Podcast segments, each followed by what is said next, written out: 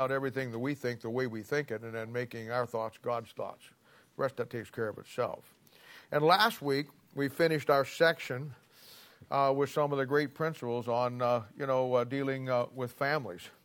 We talked about children robbing their fathers and the mothers of the honor out of Exodus chapter 20. And then we talked about moms and dads robbing their kids of that time of innocence uh, that God has uh, put in their lives to train them with the way God wants them to be. And, and you know, from both cases, what happens is, is the families now get robbed of the blessings of God in ministry together, uh, you know, as a family. We talked about, uh, you know, the principle of short term and long term. And so many people just look at the short term of things.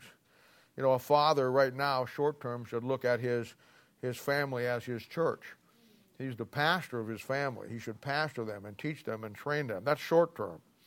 Uh, long term is he needs to see the generations that follow, how that he is to build his family to, uh, to that unbroken chain of ministering together down through the next generations.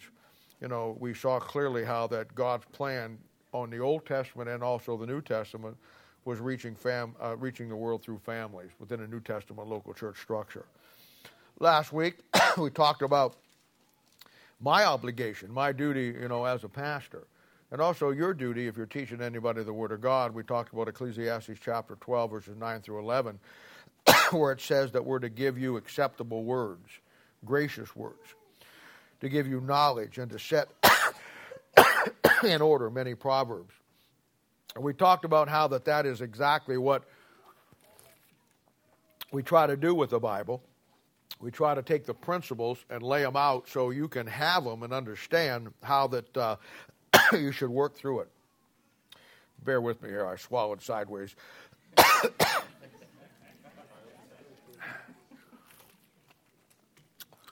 then we talked about how that the Word of God is like nails. And it, it nails things down for us that otherwise we wouldn't understand how to deal with it. But at the same time, many times, it nails us. And we need to be nailed. And we talked about, you know, setting in order uh, those principles so you don't have to follow your own heart. And that really was the key last week. And to walk after the, the heart of God. We talked about a principled life, you know, changing the attitude, not just the action. And, uh, you know, the greatest example of that anywhere in the Bible, getting God's heartbeat, we have talked about this before. This is certainly nothing new.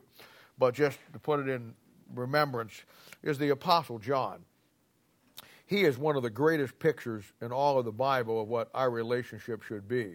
His writings are probably more unique than any other writer in the, in the, in the whole Bible. Because when he writes, and he writes five books of the Bible, which just happen to be the five wisdom books of the New Testament, which you have five wisdom books of the Old Testament, he writes clearly from his position having everything else in the New Testament before him and he writes from a unique perspective. He, he, he, writes from an Old Testament Jew coming up through, you know, the time of Christ into the church age and becoming, you know, one of the greatest pictures of what your life and my life should be. It's in John chapter 13, verse 25, that we are told that there at the Last Supper, uh, uh, that uh, which was our Arthur Bryant's, by the way, Alex. I want you to know that they they were all sitting there, and the Bible says that he leans over and he he lays his head on the very breast of the Lord Jesus. Now, that's a tremendous principle. Most people don't get it, they don't see it. John did something that no other man in the Bible did. He actually physically heard the heartbeat of God. And I've often thought about that, you know, that he's a type of the church. And the church today is the only other body down through history of believers that can actually do that. You can hear the heartbeat of God because the heartbeat of God is, is the Word of God back in Song of.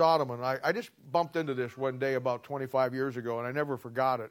You know, I always knew that Song of Solomon was a picture of my relationship with Christ and all the things that uh, I'm to have. But in Song of Solomon, chapter 2, it's one of the most personal chapters about Christ coming, looking at me, loving me, and then coming in the rapture to, uh, to take me out. And uh, in Song of Solomon, chapter 2, verse 6, it's describing my love relationship with him and him with me. And he says there in 2 6, his left hand is under my head and his right hand doth embrace me. You know, I must have read that for the first 20 years of my Christian life and never really understood the impact of that compared to John. Because John, John is sitting on the right hand. He lays his head on the breast of Jesus. And in Song of Solomon 2 6, for you and for me, it says, His left hand, Christ, is under my head, and his right hand doth embrace me. That is a picture of John laying across and hearing the heartbeat of God. That's where every one of us should be today hearing the heartbeat of Almighty God. And uh, so we closed out uh, that, uh, uh that section, and we're going to deal with the last two verses here uh, in chapter 28 today. Uh, in our verses today, we'll, again, we're going to just add some more principles about the Christian life that you can add to the list that we've already had as we've been coming through the book of Proverbs. Now, here, I'm going to read these two verses, and then we're going to come back and we're going to kind of look at it here. It says, he that giveth unto the poor shall not lack, but he that hideth his eyes shall have many a curse. When the wicked rise, men hide themselves, but when they perish, the righteous uh, increase. Paul, you're sitting right there in the front. Would you stand up and ask God blessing on the preaching this morning for me?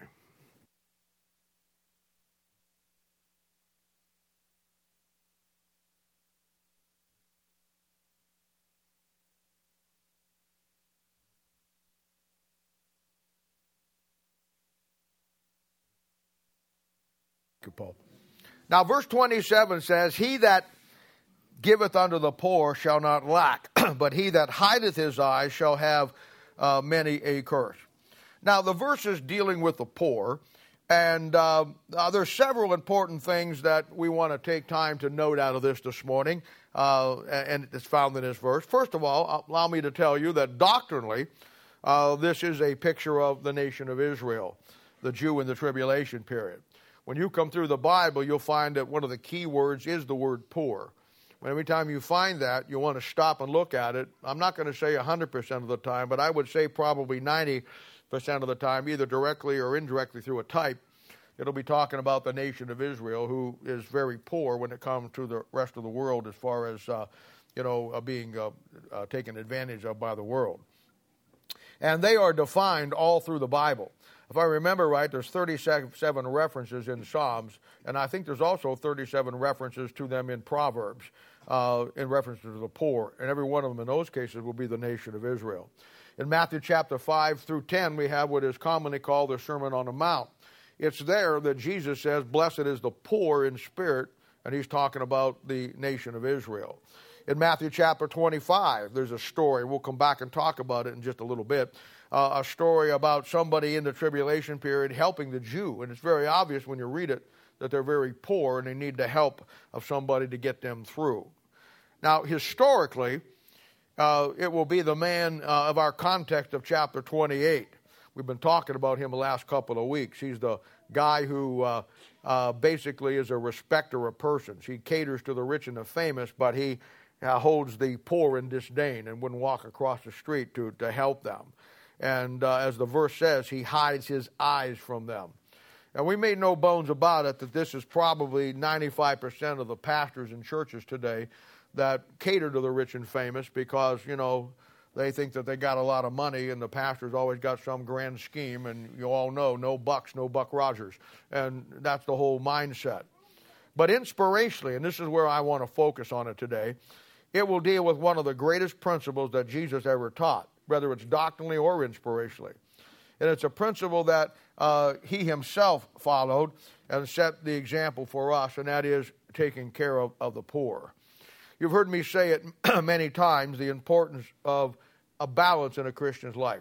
And there's no question about that.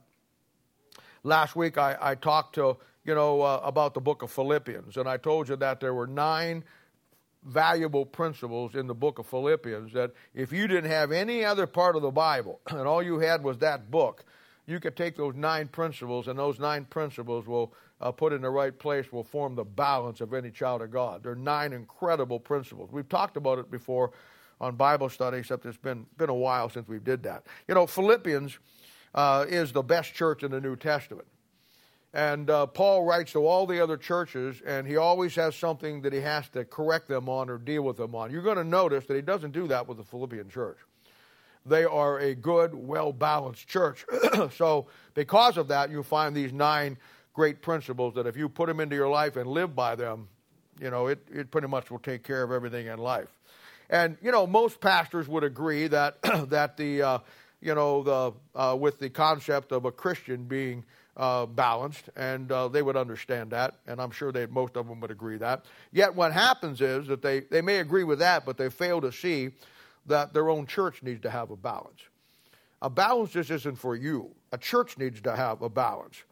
You know, for me, I, I see in, in the Word of God, and I try to take every component that will fit the balance this church.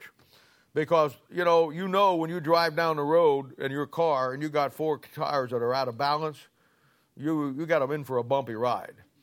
And I'll tell you something else. As an individual, you go through life out of balance and you're in for a bumpy ride. And I'll tell you one thing else. You take a church that's got four tires out of balance and uh, you're in for a bumpy ride there too. And it's a thing where as the church grows, the balance will change. As you grow, the balances in your life will change. It may, it may keep the same principles that you got starting out, but you're going to add to them as you increase and develop yourself, and that's true. That's true of churches too. Uh, you know, I, I, I understand that. There, there has to be a balance between uh, preaching and teaching. You know, you, you come to the place where uh, it's a thing where um, preaching and, and teaching, you find a lot of churches where all the guy wants to do is teach and he never preaches. Then you find the other guys who all they want to do is scream and yell and preach and they never teach. You got to have a balance in that. There's a balance between pastoring and preaching. I've observed that all my life, you know, been in the ministry, and I've said this many, many times. Most pastors that are good pastors, most of the time, they're not very good preachers. And most really good preachers don't make very good pastors. You find somebody that can do both, that has a balance, that can, can do both of those, and that's what you're looking for. You know, there's a balance between grace and truth.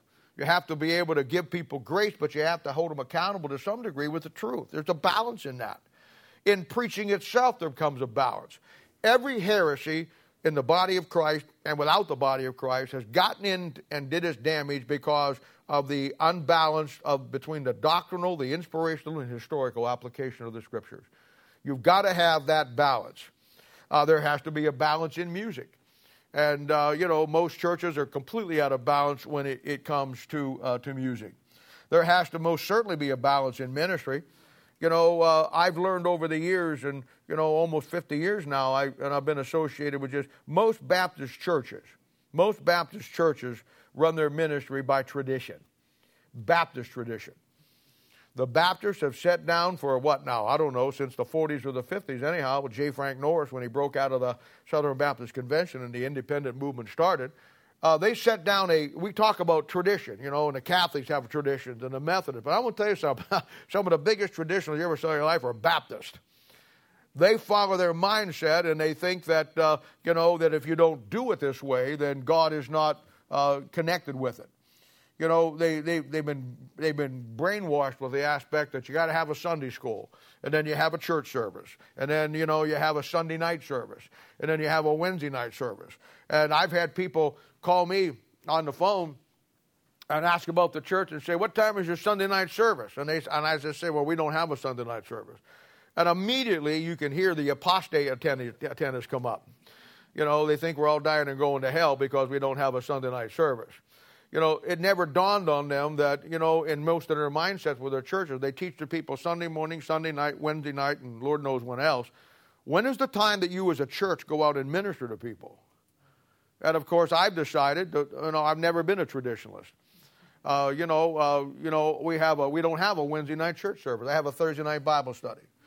And uh, I get more done on my Thursday night Bible study for two hours than you get on Wednesday night with a bunch of people that don't really want to be there. They just came because they know you'd be knocking on their door if you didn't, because you're not giving them anything. Pastors like to manipulate people, they like to intimidate people. I had a guy one time preaching, and he said to the congregation, he says, You'll tell what a people thinks about their, their church uh, when they show up on Sunday morning. Then you'll find out what people think about their pastor when they show up on, on Sunday night. And then you'll find out what they think about the Lord when they show up on Wednesday night. That's about as goofy as I ever heard in my life. But that's what they do today. You know why? They're traditionalists. You go to most Baptist churches, every time they preach a sermon, they give an invitation. You know, and they sing 28 stanzas of Just As I Am. And when that doesn't work, then they'll shift over to uh, Have Thine Own Way, Lord. Uh, and when that doesn't work, they'll shift over to uh, the Yellow Rose of Texas or something like that. I don't know. But it's a thing where that's tradition, see? That, you know what tradition does? Tradition locks out the Holy Spirit of God, as far as I'm concerned. Uh, I don't want to get locked into anything except the Word of God. And you get into the New Testament, there's no Sunday night service, there's no Wednesday night service. You know what you do? You do what works to reach people. I'd much rather take a hundred of you out this afternoon and, and, and, and, and ministering to people and witnessing to people. I'd much have 30 of you discipling somebody on Wednesday night all through this city they're just coming in here and sitting down and giving you more Bible. You get more Bible here than any place on this planet. That's not the problem. You know what the problem is? Getting you to do something with it. And that's where it has to be. But that's where churches are. they're, they're traditionalized today. You know, and it's a, it's a great answer to why, you know, here anyhow, I do the things that, uh, you know, that I do. Uh, many times uh, I feel like that insurance guy, you know, I know a thing or two because I saw a thing or two. And, and, and that's so true. I have watched half of a century almost in churches what works and what doesn't work. And I'm not going to waste any more time doing things that don't work when I know what will work. And it's, it's just one of those things where uh, th- that's just the way it is. And in doing that, you know, I will follow the patterns and the principles of the three areas that are really laid out in the scriptures for what a church ought to be. And, uh, you know, the first one is the church at Antioch. Church in Antioch is where they're first called Christians. To me, the church of Antioch is invaluable. It'd be Acts chapter 11 and Acts chapter 12, because it's in the church of Antioch that you see the structure of the church. You get to see the mindset of the church. And, uh, you know, it tells you there that one of the greatest keys to ministry that most churches never get, certainly most Christians never get it, they're ministering to the Lord first. And if you'd ask the average pastor what that means, he couldn't tell you. He couldn't tell you. And of course, that's my that's where I go first to put my bow. Then the second one is the church at Ephesus in Acts chapter 20. You're going to find that Acts chapter 20, Paul's farewell address to the church at Ephesus before he goes down to Jerusalem is one of the greatest places anywhere in the Bible. And when you study it and look at it, you'll see that there's six things that Paul tells that church they're supposed to do, and where the Acts chapter 11 and 12 and 13 give you the mindset of the church uh, Ephesians chapter 20 shows you the ministry of the church, and it shows you the balance. Then the third thing, finally, will be the ministry of the Lord Jesus Christ Himself. He spends 33 years on this earth, but the last three and a half in His public ministry, and uh, it's, it's incredible. And uh, there's so many things that you can learn from it. And of course, we got the heretics today that pop up, you know, the hyper dispensationalists and all that crowd that says that we are not to follow, uh, you know, the words uh, in the gospel that are not for us. And they get so hyper over it that all they do is they throw out everything else in the New Testament, just take Paul's. And then when that doesn't work, they even cut some of that out. And of course, you know, that's, that's heresy to anybody that knows the Bible but that's just the way it is today. So there are many lessons on all of these. And, you know, and it forms for us a balance. And as you grow, you have to reshape your balance. As this church grows, we have to reshape the balance.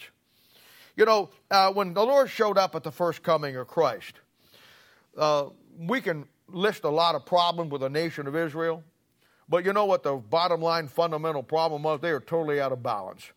They've lost sight of everything that God gave them in the Old Testament. And the reason why they have done that is because the, the whole religious system of Israel had been given over during that captivity time of those 400 silent years. And the scribes and the, uh, the Pharisees and the Sadducees showed up. Now, both those groups are non biblical groups. They show up around 160 BC, 167 for one of the other groups. The scribes, who were biblical, are totally corrupt. And what they do is they completely destroy everything that God gave to the nation of Israel. And at the first coming of Christ, the nation of Israel is completely out of balance. And what Christ does in his most simplistic form is he tries to bring them back to some form of balance about God and the Word of God and him being their Messiah. And I, have watched that, you know, and we talk about the lessons of history, or maybe I should say not learning the lessons of history. But the church today is also completely out of balance. The great parallels between the first coming of Christ and the second coming of Christ. And uh, our modern day scribes, Pharisees, and Sadducees have done the same thing that they did to the nation of Israel. And pastors today, instead of building some dynasty or some monument to themselves, uh, should be trying to restore that balance and get back to what the New Testament is really all about, and that would be people and training them and building them as families. But in both cases, as we find in verse 28, Jesus was always caring about the poor. Again, the scribes, the Pharisees, and the Sadducees, they didn't. They were they loved the uppermost rooms at the synagogue. They liked to wear the long robes and be seen of men walking down the street. They liked to be seen praying and give out the appearance that they were really spiritual. They didn't care about the people that Jesus really came to, to minister to. And you know, when you study it, the apostles fell into that same trap. And it's an easy trap to fall into. Because, uh, you know, uh, the problem with a church that gives you so much Bible, any church, the problem with a church that just gives you the Word of God, the Word of God, and the Word of God, and you get all fat and sassy about it, the bottom line is you can enjoy the, the blessings of God so much that you lose your perspective. The blessings of God are a great thing, but they can be a bad thing too because you get so caught up in the blessings you lose sight of who you really are. And that's not that's when you're out of balance. I mean, it's just that simple. And uh, you know, today it just so happens, and I didn't plan this, but it just worked out this way, is our restart Sunday. Uh, the two days a month that we, you know, take and uh, dedicate to going out and and taking care of the poor and, uh, and uh, throughout the city and do what we can do. And to me, it's always formed a great balance. And I'm going to talk about it in two formats. But for me, it, it forms a great balance and part of what we do here. You know, I, I've tried to strategically build ministries that will be profitable to your spiritual growth and also to evangelism. And, uh, you know, we have, uh, you know, we, we uh, Chris was out last night with the guys down in Westport doing the street preaching ministry, and they do a phenomenal job down there. We have a counseling ministry where you people work with me in the people ministry, and we work with people who have issues and people who have problems. We have our sports ministry that is basically an outreach. Volleyball coming up here after the first of the year, and softball, you know, and then of course Zach's deal like the uh, the flag football or the kickball or the things that we do or dodgeball or whatever it is. Um, and, and those are the things that we do to try to bring people in, young people, and try to get them. You know, it's a thing where we have our camp and our youth ministry that Zach and Jenny head up, and so many of you help them with him. We're coming up, you know, we have our special events coming up on New Year's Eve. We're having our Bad Attitude Baptist blowout, you know. We'll take all night long that night and just preach the Word of God and sing and have a great time and get preached to. We have our prayer groups on Saturday, uh, Sunday morning that we some 150 people meeting up there all around and, and, and, and building people and building relationships and praying. You know, we have we have our you know our Sunday morning obviously and our Thursday night and you know our Bible Institute and and all the different uh, our people ministry and all the things that we do. We have our website and you know our bookstore and, and YouTube and you know it's been an incredible thing. I I I, I hadn't told anybody this other than just a few people uh, Thursday night when I was teaching Bible study, I had my, my cell phone in my pocket and had it on, on vibrate, and I, it, I felt it vibrate going off, and obviously wasn't going to do it then. But I forgot about it. And at, as I was getting in my car to go home, I remembered, and I thought I better check it in case somebody, you know, uh, you know, needs me. And I looked at it, and it was a private call, but they had left me a message. So I I took the message, and it was hard to hear, uh, but it was uh, Mike Veach from New York up in Mel Sabaka's old church. And he was telling me that, he says, Bob, this is Mike Veach. He says, I want you to know I'm in the Philippines right now. And he said, I just wanted to call and tell you that uh, we just finished a week with 200 pastors from 200 churches throughout the Philippines. And I wanted to call and thank you. I wanted to thank you because he had asked me when I went up there to preach the 50th anniversary, or the 40th anniversary a couple of years ago. A bunch of, bunch of you went with me. Uh, you know, he saw our material that we had that we put out through the books and everything, and and uh, he wanted to buy them. He wanted, and I told him, I said, Mike, I said, I'm not selling them to you. I said, we'll send up what we have. You do whatever you want to do with it. You print it off yourself. If you can use it, fine. I don't want a dime for it. You just take it and use it. Well, anyway, what he told me there, he says, I just wanted you to know and thank you for graciously letting it. He said, We took three of your books and we formed the basic Bible teaching curriculum for 200 pastors in the Philippines. One of them was the 20 lies about the King James Bible. Another one was how to rightly divide uh, the Word of God. And I think the other one, the third one, it was hard to hear, was how to study the Bible. And he wanted me to know that, that basically uh, Old Paths Baptist Church has just invaded the Philippines.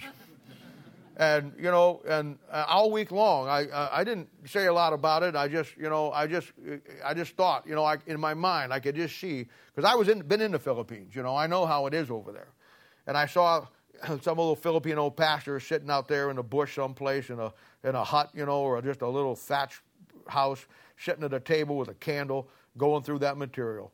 And you know what? It, it's, it's because of you. It's because of this church. It, it has nothing to do with me. I mean, you could get a trained monkey to do what I do. It's you guys that took that material. It's John Bisquette who works a 40 hour week at Ford and disciples four or five people who takes and, and makes those books. It's you ladies here and you guys who proofread for him. That you, you, you go over that stuff and, and actually make me look good because you know my grammar isn't the best in the world. You cut out all the cuss words, sometimes you don't have much left in the book. and it's the thing. It's you. It's this church. You're the one who does it. And of course, you reach out and you you make this stuff available. And now here, you know, he sends me this thing. I had no idea that what God was doing with that. And now here's 200 churches in the Philippines. And now, and he said they just love the material. It was so well received. They're dying to get material that is based on the Bible that'll take a stand on the King James Bible. And I'm telling you, I'm just telling you. And it's because of you. It's because of you and your faithfulness of allowing us to do that and being part of that and working through that system that just uh, that makes those things happen. And uh, you know, it's a thing where uh, that the name, the, the, title. I told I was preaching one time, and I talked about how that I, I give more stuff away, and how the bookstore is always running in the red. And because and so she she listened and she made a little sign and sent it to me that said the little red Bible bookstore. And uh, yeah, because you know what? Bottom line is this: freely give, freely receive how in the world can I honestly? I mean, I know we got costs in making it and things like that, but you know what? If, if somebody wanted, some pastor, and they had that, can we use your book? You'd have to pay them uh, for every book that you use. Are you kidding me? God gave it to me free. Amen. I'm going to charge you for what God gave me. Are you out of your mind? What planet do you live on? And of course, that's what it comes down to. I got I ain't even told anybody this. I got a call last week from a guy out in the west coast who runs the Last Fight radio uh, program. And uh, I mean, it's a, I looked at his website. He's got a pretty good radio deal out there, and he wants us to put. He listened to the website. He wants to put our preaching stuff on on his website out there on the radio program. And it's a thing where you know it's it's one of those things that it's because you form the balance of what we have here. You do all the work. I mean, uh, you know, it's a thing where you have gravitated to the Word of God, you fell in love with the Word of God, and now all of this forms the balance. And it just isn't here. We got a church, a little church over here in England. Why? Because Caleb Miller spent his own money to go over there because they're watching on the website, stay with that family, send them everything that we've got. We got two in Africa. We got one in Holland. We got them all across the United States. Why? Because when you have a balance, it's what God uses. And you form that balance. Yeah, a church needs to have a balance, but the church will only be balanced as the individuals in that church are balanced. Most churches are like that movie Young Frankenstein. Remember that movie? When they made that Frankenstein and they sent that hunchback guy to get the brain for it, and he picked up and he said, What? And it turned into a monster.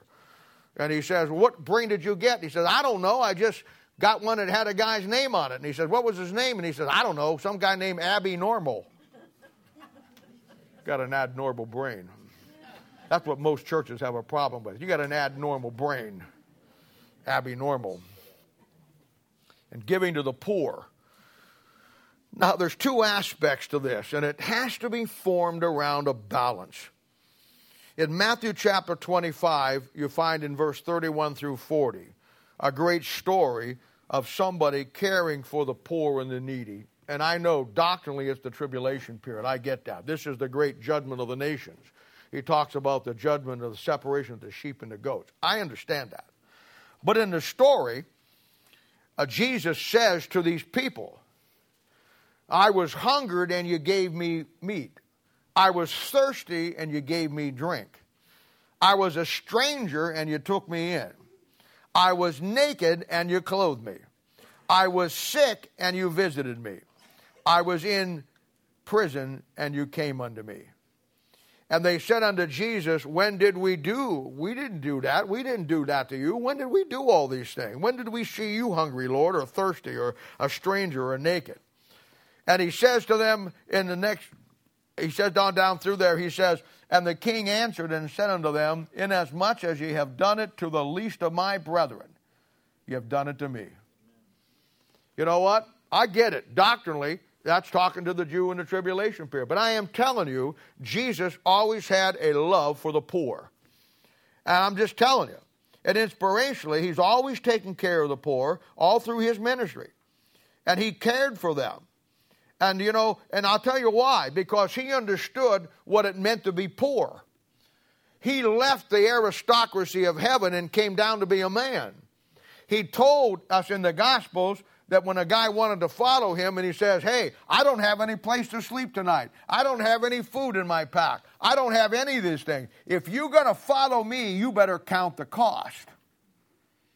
And I'll tell you something else. When he came down from the glory of heaven, the Bible says in 2 Corinthians 8 9, For we know the grace of our Lord Jesus Christ. Do you? Do we really understand the grace? We say, Oh, the grace of the Lord Jesus, you know, he saved me. No, no, no, no. For we know the grace of our Lord Jesus Christ, that though he was rich, yet for your sakes he became poor, that ye through his poverty might be rich. You only got the riches in Christ Jesus today because he came down and gave it all up and became poor. He understands the poor. And now that we have all the riches of Christ Jesus, you know, we need to take care for him the poor. And I'm telling you right now, if Jesus Christ walked this earth today, he wouldn't be in, he wouldn't be with Joel Osteen this morning. He wouldn't be in the mega churches across this city. You know where he'd be? I'll tell you where he'd be. He'd be down on the Paseo. He'd be down at 10th and Grand. He'd be down there where the down and outers are. So we do it today because that's what he asked us to do for him.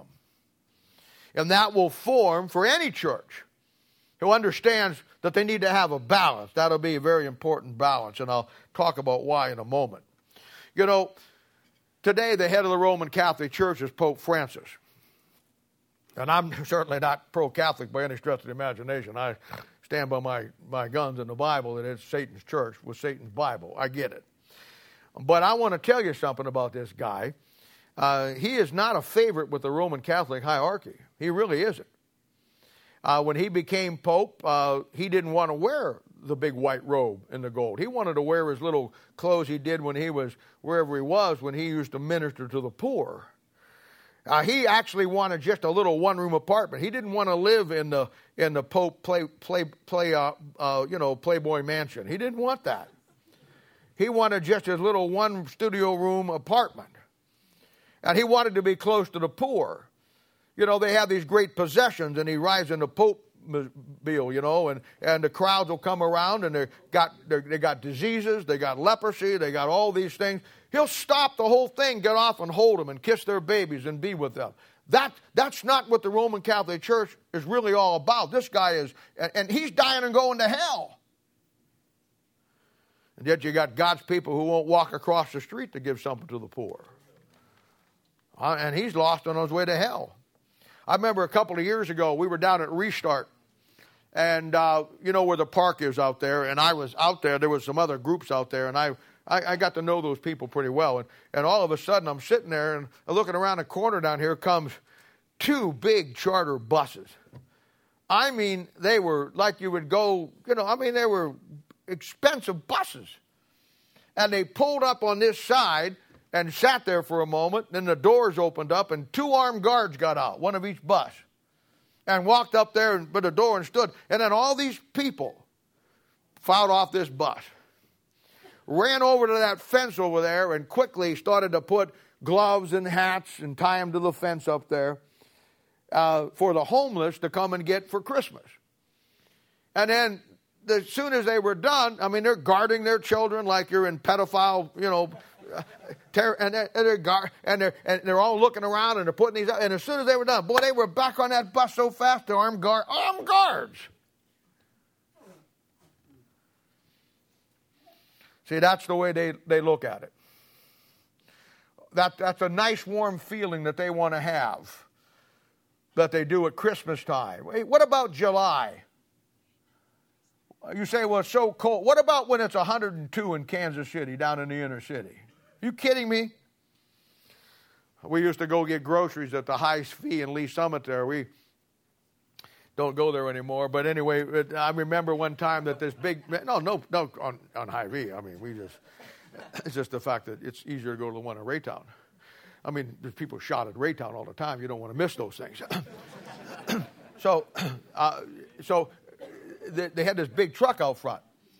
And it was one of the big mega churches, and I won't tell you which one it is, but one of the big mega churches, and they had people out there that were passing out bags that when you went and got your own groceries, that you'd put some groceries and buy it and bring it out to them.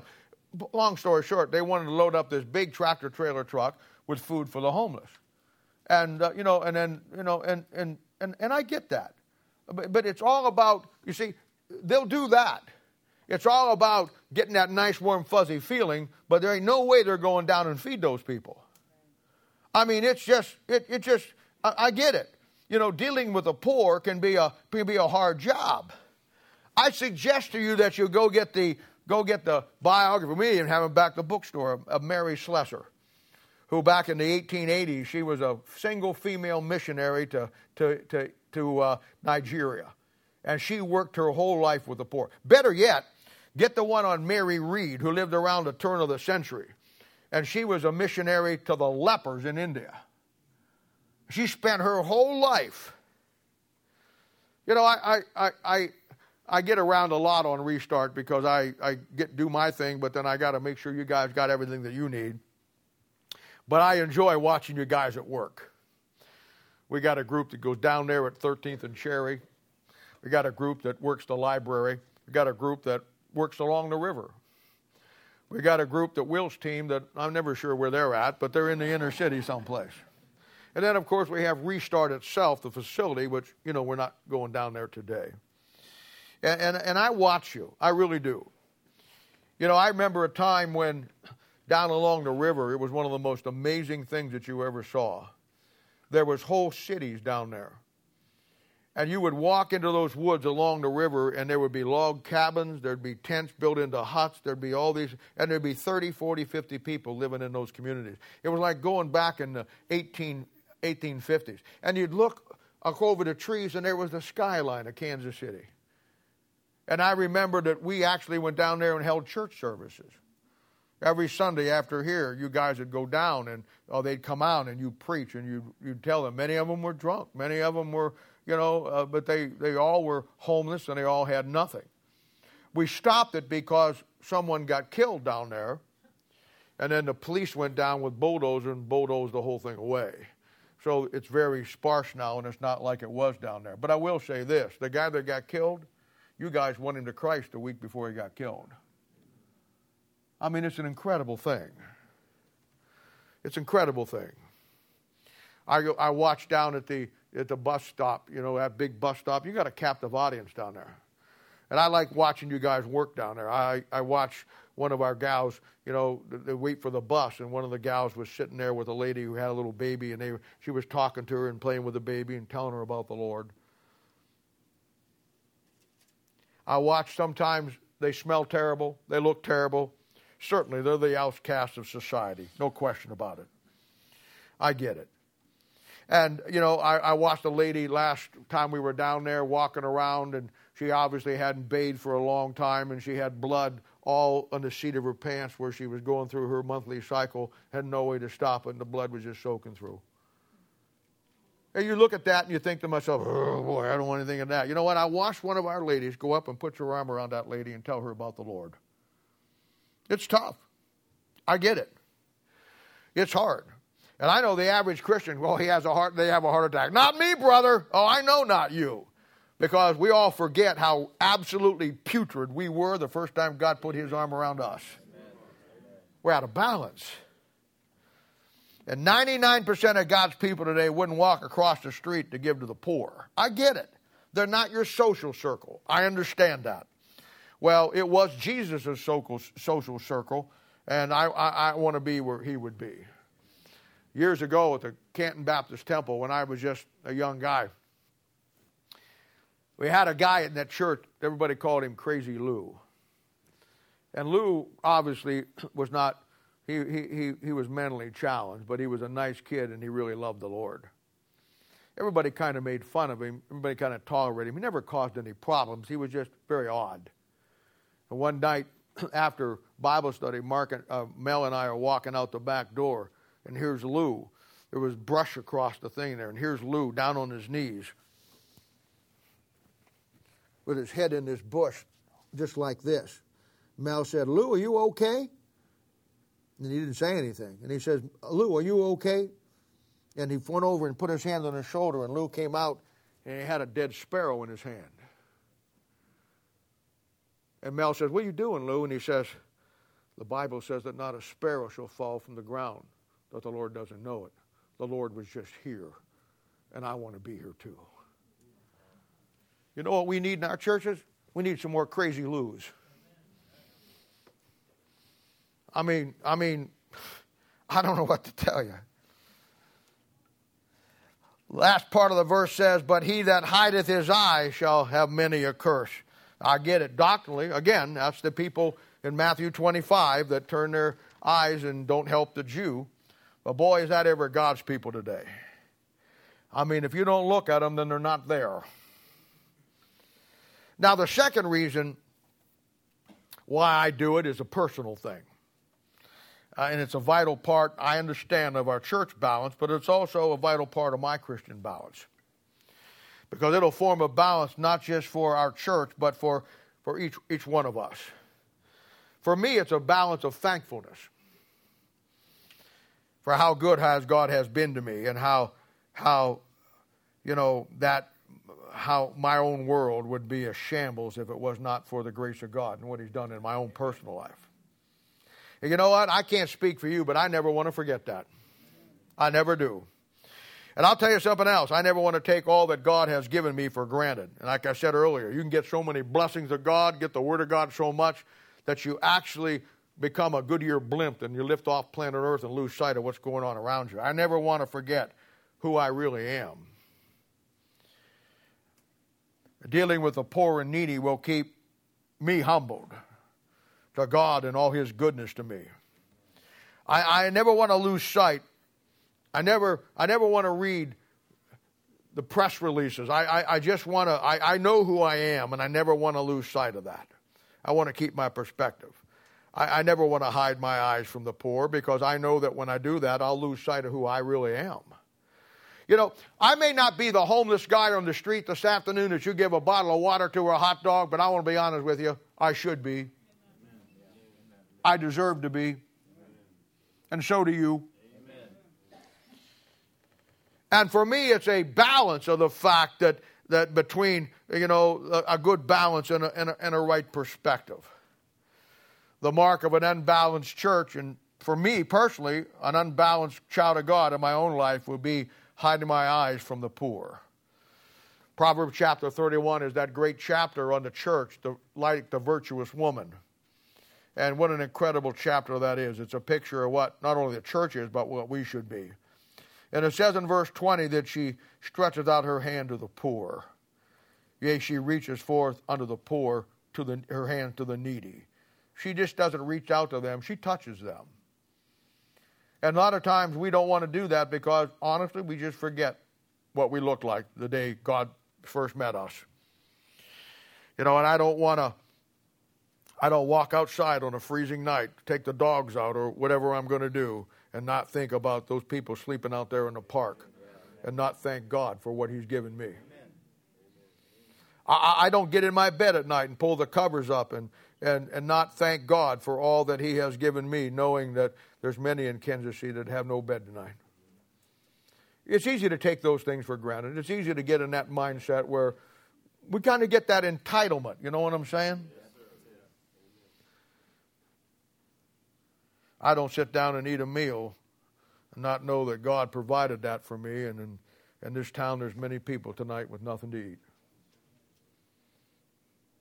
I've watched them in McDonald's where they go through the trash to pick out what somebody didn't all eat because they're hungry.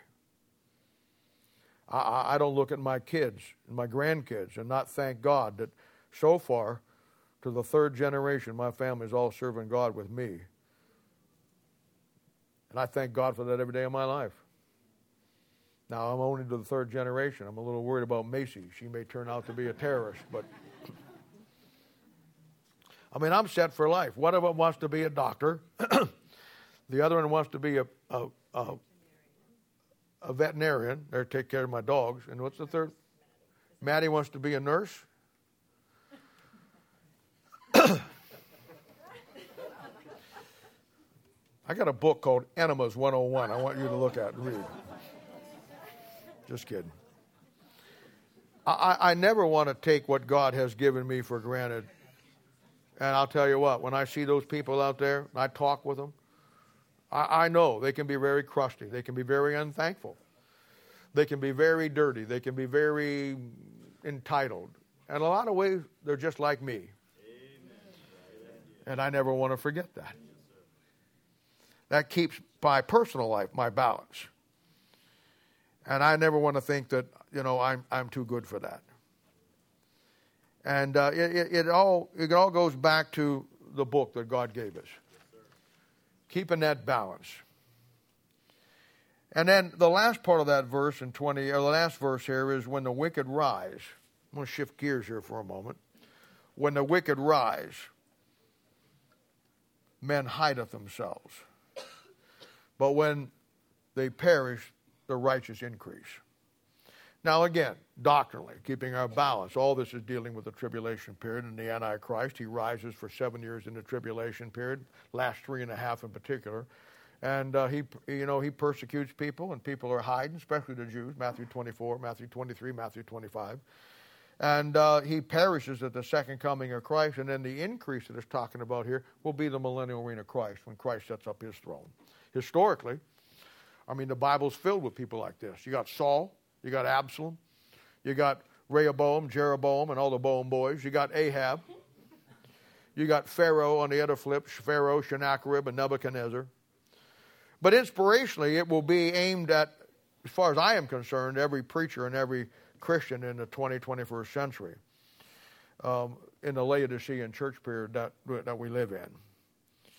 And for sure, in Christianity, the wicked men have risen today, men who deny uh, the very book that God has given us.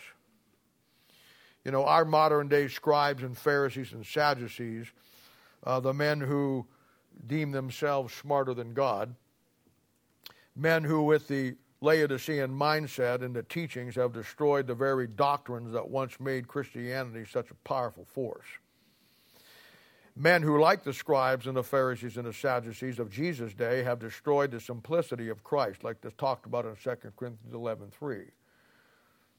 Bible is not a hard book. Man makes it hard. Salvation is the simplest thing on the planet. Man makes it hard. Man spends his whole life taking the simple things of God and making them complex so people can't figure it out.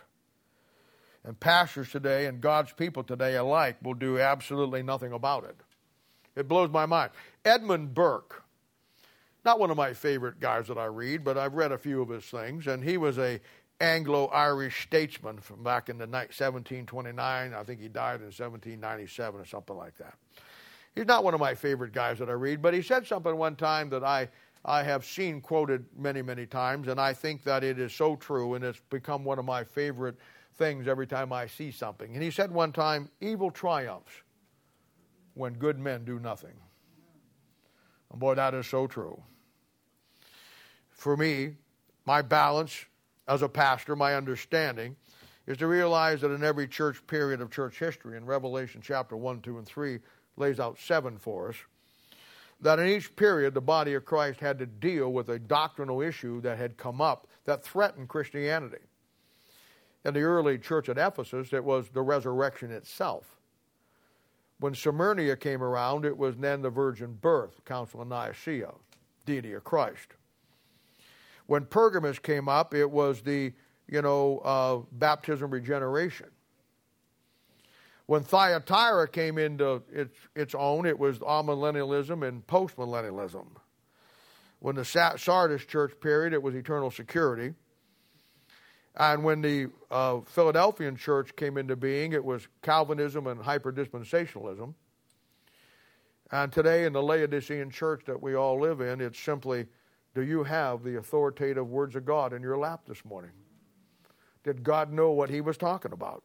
Through a King James 1611 authorized version, the only Bible in the world that when God wrote it, he wrote it against two people groups Roman Catholic Church, popish persons, and the dedicatory, and then conceited brethren, the Calvinists of their day. Only Bible on the planet. You know, as a pastor, again, speaking for myself, I don't presume to speak for anybody this morning but me. I have one overall primary goal as a pastor, and certainly as a Christian. And that overall, and I know there's a lot of things that I have to do underneath this, but first and foremost is taking my stand uh, for the Word of God declaring the words uh, the, to the world in these last days that we have a complete, perfect copy of God's Word. And, you know, and, and my enemies are, are, are many. They really are. And that's okay. The more the merrier. And I'm not even talking about the cults like the JWs and the Mormons. I put them aside. They're not even worth messing with. But the enemies of a Bible believer day will be what people who call themselves Christians really are, just like it was in Jesus' day. You have the neo evangelicals who don't believe anything about God or the Bible. They're just a worthless gray mass of nothing. They've dumped the rapture. The most of them are, are Calvinists. They've done everything they can to destroy the Word of God. They laugh at people who believe the Bible until they would come to a Thursday night Bible study. The second group is the neo-orthodox, where the where the neo-evangelicals took the wanted to take the common. It starts around 1900. They want to take the common Bible out of the hand of the common man and put it back in in the scholarship world. That's what they wanted to do. Then you had the Neo Orthodoxy group, which starts around the same period of time, comes out of Europe. Their game plan is to take the Bible and Christianity, and as society changes, the Bible and, and Christianity changes. That's why we have gays in the pulpit today. That's why we have all the things that we have that in the Bible, if you study it and read it, God was against. That's that mindset. Then you have the charismatic movement. And of course, they know nothing about the Bible. They are absolutely, totally out of their mind and have absolutely no truth, even in a sliver. And then, of course, to me anyway, I think the greatest enemy, I mean, I can understand all those guys. The greatest enemy is the Baptist churches themselves. Pastors who stand in that pulpit every day and tell their people that they don't have a Bible they can trust. I'm going to tell you something. When it comes, I told you this Thursday night, when it comes to the Bible and His Word and your stand for it, you guys ought to be like John Knox. John Knox was the, they said about John Knox that he never feared to face a man. He stood before Bloody Mary, who was the most godless, perverted queen that England ever had, that killed every Bible believer and tried to bring England back under the Roman Catholic Church uh, after they broke with Henry VIII and she was the most wicked queen that, that they ever had. And she killed more Bible believers. And old John Knox stood there and pointed his finger in her face and nailed her and lived to tell the story. And they all have one terrible heresy in common. They will all take from the common man God's common Bible and replace it with a Bible that is worthless. And today, for me, it, it just comes down to taking my stand for the Word of God. I can't speak for you, but I would hope that you would want to take that same stand amongst a world of Christian apostasy. And us not putting our tail between our legs and running from the fight. God's people are gutless today. They're absolutely worthless. If I had to go into a real war battle again, like I like the spiritual one, I just as soon have a good German German Shepherd in my foxhole than most of God's people. And the verse says, when evil men arise, God's people hide. You'll hide your eyes from the poor, and then you'll hide your eyes from the truth of the Word of God. And God's people today are weak and they're cowards. You haven't got any idea why you believe what you believe. Somebody told you to believe it, you want to believe it, but if you had to be put on the spot and open up a Bible and explain why you do believe it, you couldn't do it. You're so afraid to offend, offend somebody. You tiptoe around their heresy. Somebody that may be your friend or somebody that you don't want to be put in a category of a troublemaker. So you take the you take the apostate mindset, well, we'll just agree to disagree. And you'll tiptoe around their heresy and you'll say, well, you know, uh, you, uh, you have what you believe and I have what I believe. For me, is the Elijah principle found in 1 Kings chapter 18 you hack them to pieces. Read it sometime. Ain't nobody agreeing to disagree there. Ain't nobody saying let's all hold hands and sing kumbaya. He knows what he believes, he knows what God has told him, and he knows who the enemy is, and he doesn't run from them or hide from them. Taking God's stand against the men who want to destroy Christ's body, his church guys who want to take Baptist off the name of their church because they don't want to be associated with Baptists because they think Baptists have a bad reputation. Well, so you become an evangelical that also has a bad reputation. What in the world are you going to associate with if somebody isn't going to not like it? I'm a Baptist. I will stay a Baptist. We'll never take Baptist off our name. You know why? Because there's two names in the Bible or in history that were given to us by our enemies. One was the word Christian in Acts chapter 11, and the other one was the word Baptist because we got it from our enemies because we wouldn't submit ourselves to infant baptism for salvation. I'll keep it. I'll keep it. I may have to get up and explain I'm a Baptist, but I know but I'm not a weird Baptist, but I'll do that. No, you'll forsake the preaching of the Word of God and you replace it with a stool and a laptop and your silly little teachings about the Bible. You'll replace the power of the Holy Spirit of God with your education, and you'll spend half the time uh, correcting what God said in His Word and gave to His people. You don't build people, you build buildings and monuments to yourself.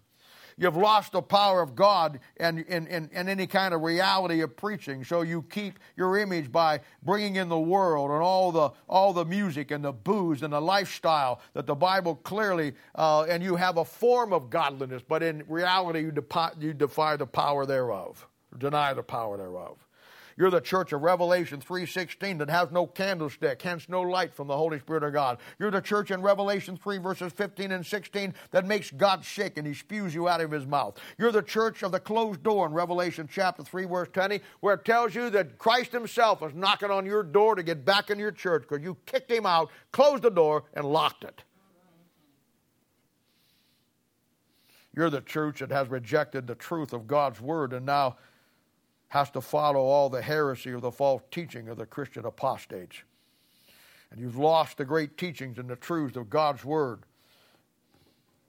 that our church was built on. You've lost your perspective. You're the church of Revelation chapter 3, verses 17 and 18. You're the church that has lost your way. You've lost every aspect.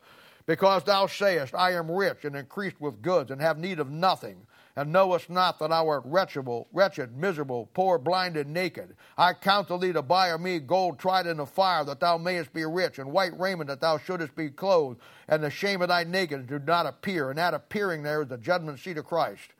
And anoint thine eyes with eye salve, that thou mayest see. You think you're rich, but in absolute you're destitute. You think you can see, but in reality you're blind. And you are that evil man that has risen as God's people are afraid to take their stand against you. And evil triumphs when good men do nothing. Well, let me tell you something. As far as I'm concerned, going back to 1 Kings chapter 19, verse 18, when Israel was in all the problems she was in, I can tell you this, as far as my church is concerned, there's still 7,000 men have not bowed the knee to Baal who will take our stand with the book and the Word of God. You see, the prophet Jeremiah saw your day long ago. He saw what evil men like you did to his nation. And he prophesied about it and against you and what you will do when you rise to power in the New Testament Christianity, just like you did in the nation of Israel. He said in Jeremiah chapter 23, verses 1 and 2 Woe unto the pastors that destroy and scatter the sheep of my pastors, saith the Lord. Therefore, thus saith the Lord God of Israel against the pastors that feed my people, ye have scattered my flock, ye have driven them away Ye have not visited them. Behold, I will visit upon you the evil of your doing, saith the Lord. That's the church today. Jeremiah saw that in his own nation, and he also saw it in the New Testament church, and prophet, uh, prophetically about it. He warned us about you and showed us who you really are in verses 16, 17, and 18. And he said, Thus saith the Lord of hosts, hearken not unto the words of the prophets that prophesy unto you they make you vain. They speak a vision of their own heart and not out of the mouth of the Lord. They say still unto them that despise me, The Lord hath said, Ye shall have peace. And they say unto every one that walketh after their imagination of his own heart, no evil shall come upon you. They'll teach you to drink. They'll teach you to bring in the worldly music. They'll teach you to do everything that the world does and then tell you that God's okay with it. For who hath stood in the counsel of the Lord, and hath perceived and heard his word? Who hath marked his word and heard it? And he clearly told us that you're not from him, but you destroy his church and his people. He said in verse 21, 22, and 23, I have not sent these prophets, yet they ran. I have not spoken to them, yet they prophesied. And if they had stood in my counsel, that would be the word of God, if they had stood in my counsel and have caused my people to hear my words, you notice it wasn't the original manuscripts here. It wasn't some translation. It was his words. And the authority question today is do you have those words? But if they stood in my counsel and had caused my people to hear my words, then thou should have turned them from their evil way and from the evil of their doings. I am a God at hand, saith the Lord, and not a God afar off. That's what they try to get you to believe. They try to get you to believe that if the lights were dim and the smoke was thick and the music was loud, God couldn't see what went on.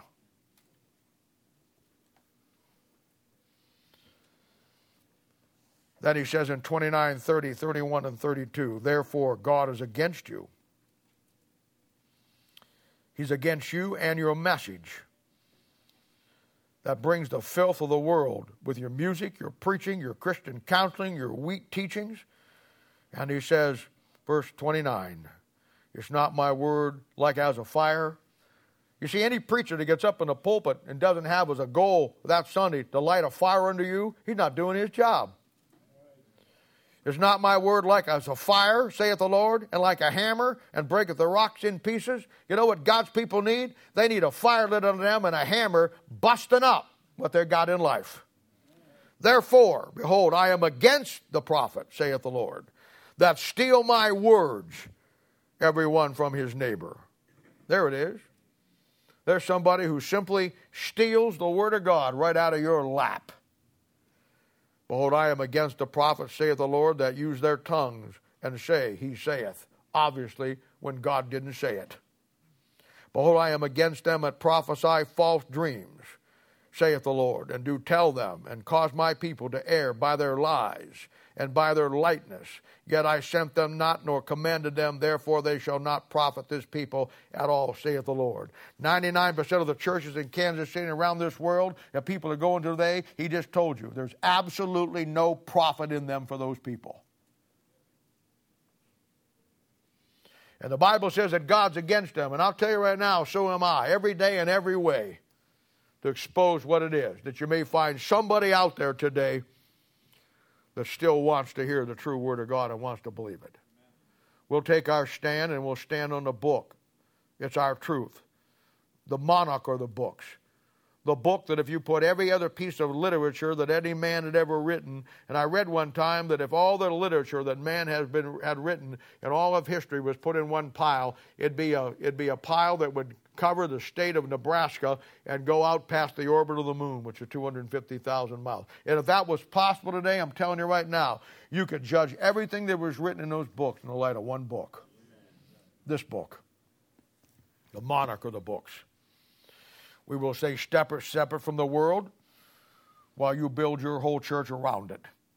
We will build families. We will take men and women and young singles and young teenagers and we will teach them to carry the truth till the Lord comes back. We will not hide when evil men rise. We will not put our tail between our legs and close our eyes to what's going on around us. We'll use the pulpit as God intended that the pulpit to use, to preach truth. And through that preaching is where men's lives get changed. We know our stand. We understand that we're in the seventh period of church history, the Laodicean church period, which means rights and justice of the people. We understand all that. And we understand today that our stand on the authority of the Word of God is what God has called us to do in our final fight. I often think of some of the great things in history that really are a picture and a model of what where we're at today. I think of the Battle of Thermopylae, where the Persians under Artaxerxes were coming to take the Sparta and the Greeks and try to defeat them. And the Greek Empire was kind of in a disarray and and they didn't wasn't prepared and they found out that there was over 70,000 Persian troops landing at a shore that was going to come in and destroy Sparta and then move on into Greece. And they didn't know what to do.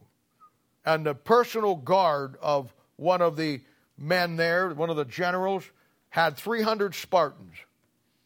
And those 300 Spartans went down to the sea, right before the sea, there was a little town there and a pass on the mountains called Thermopylae. It was a pass so narrow that an army could only come through it two men at a time. You could not move 60,000 people through it. They held up a defensive there, and for weeks, they held back 60, 70,000 Persian soldiers, just 300 Spartans. And they held that line of that pass there that they couldn't get through. The only way they finally got through was they got betrayed.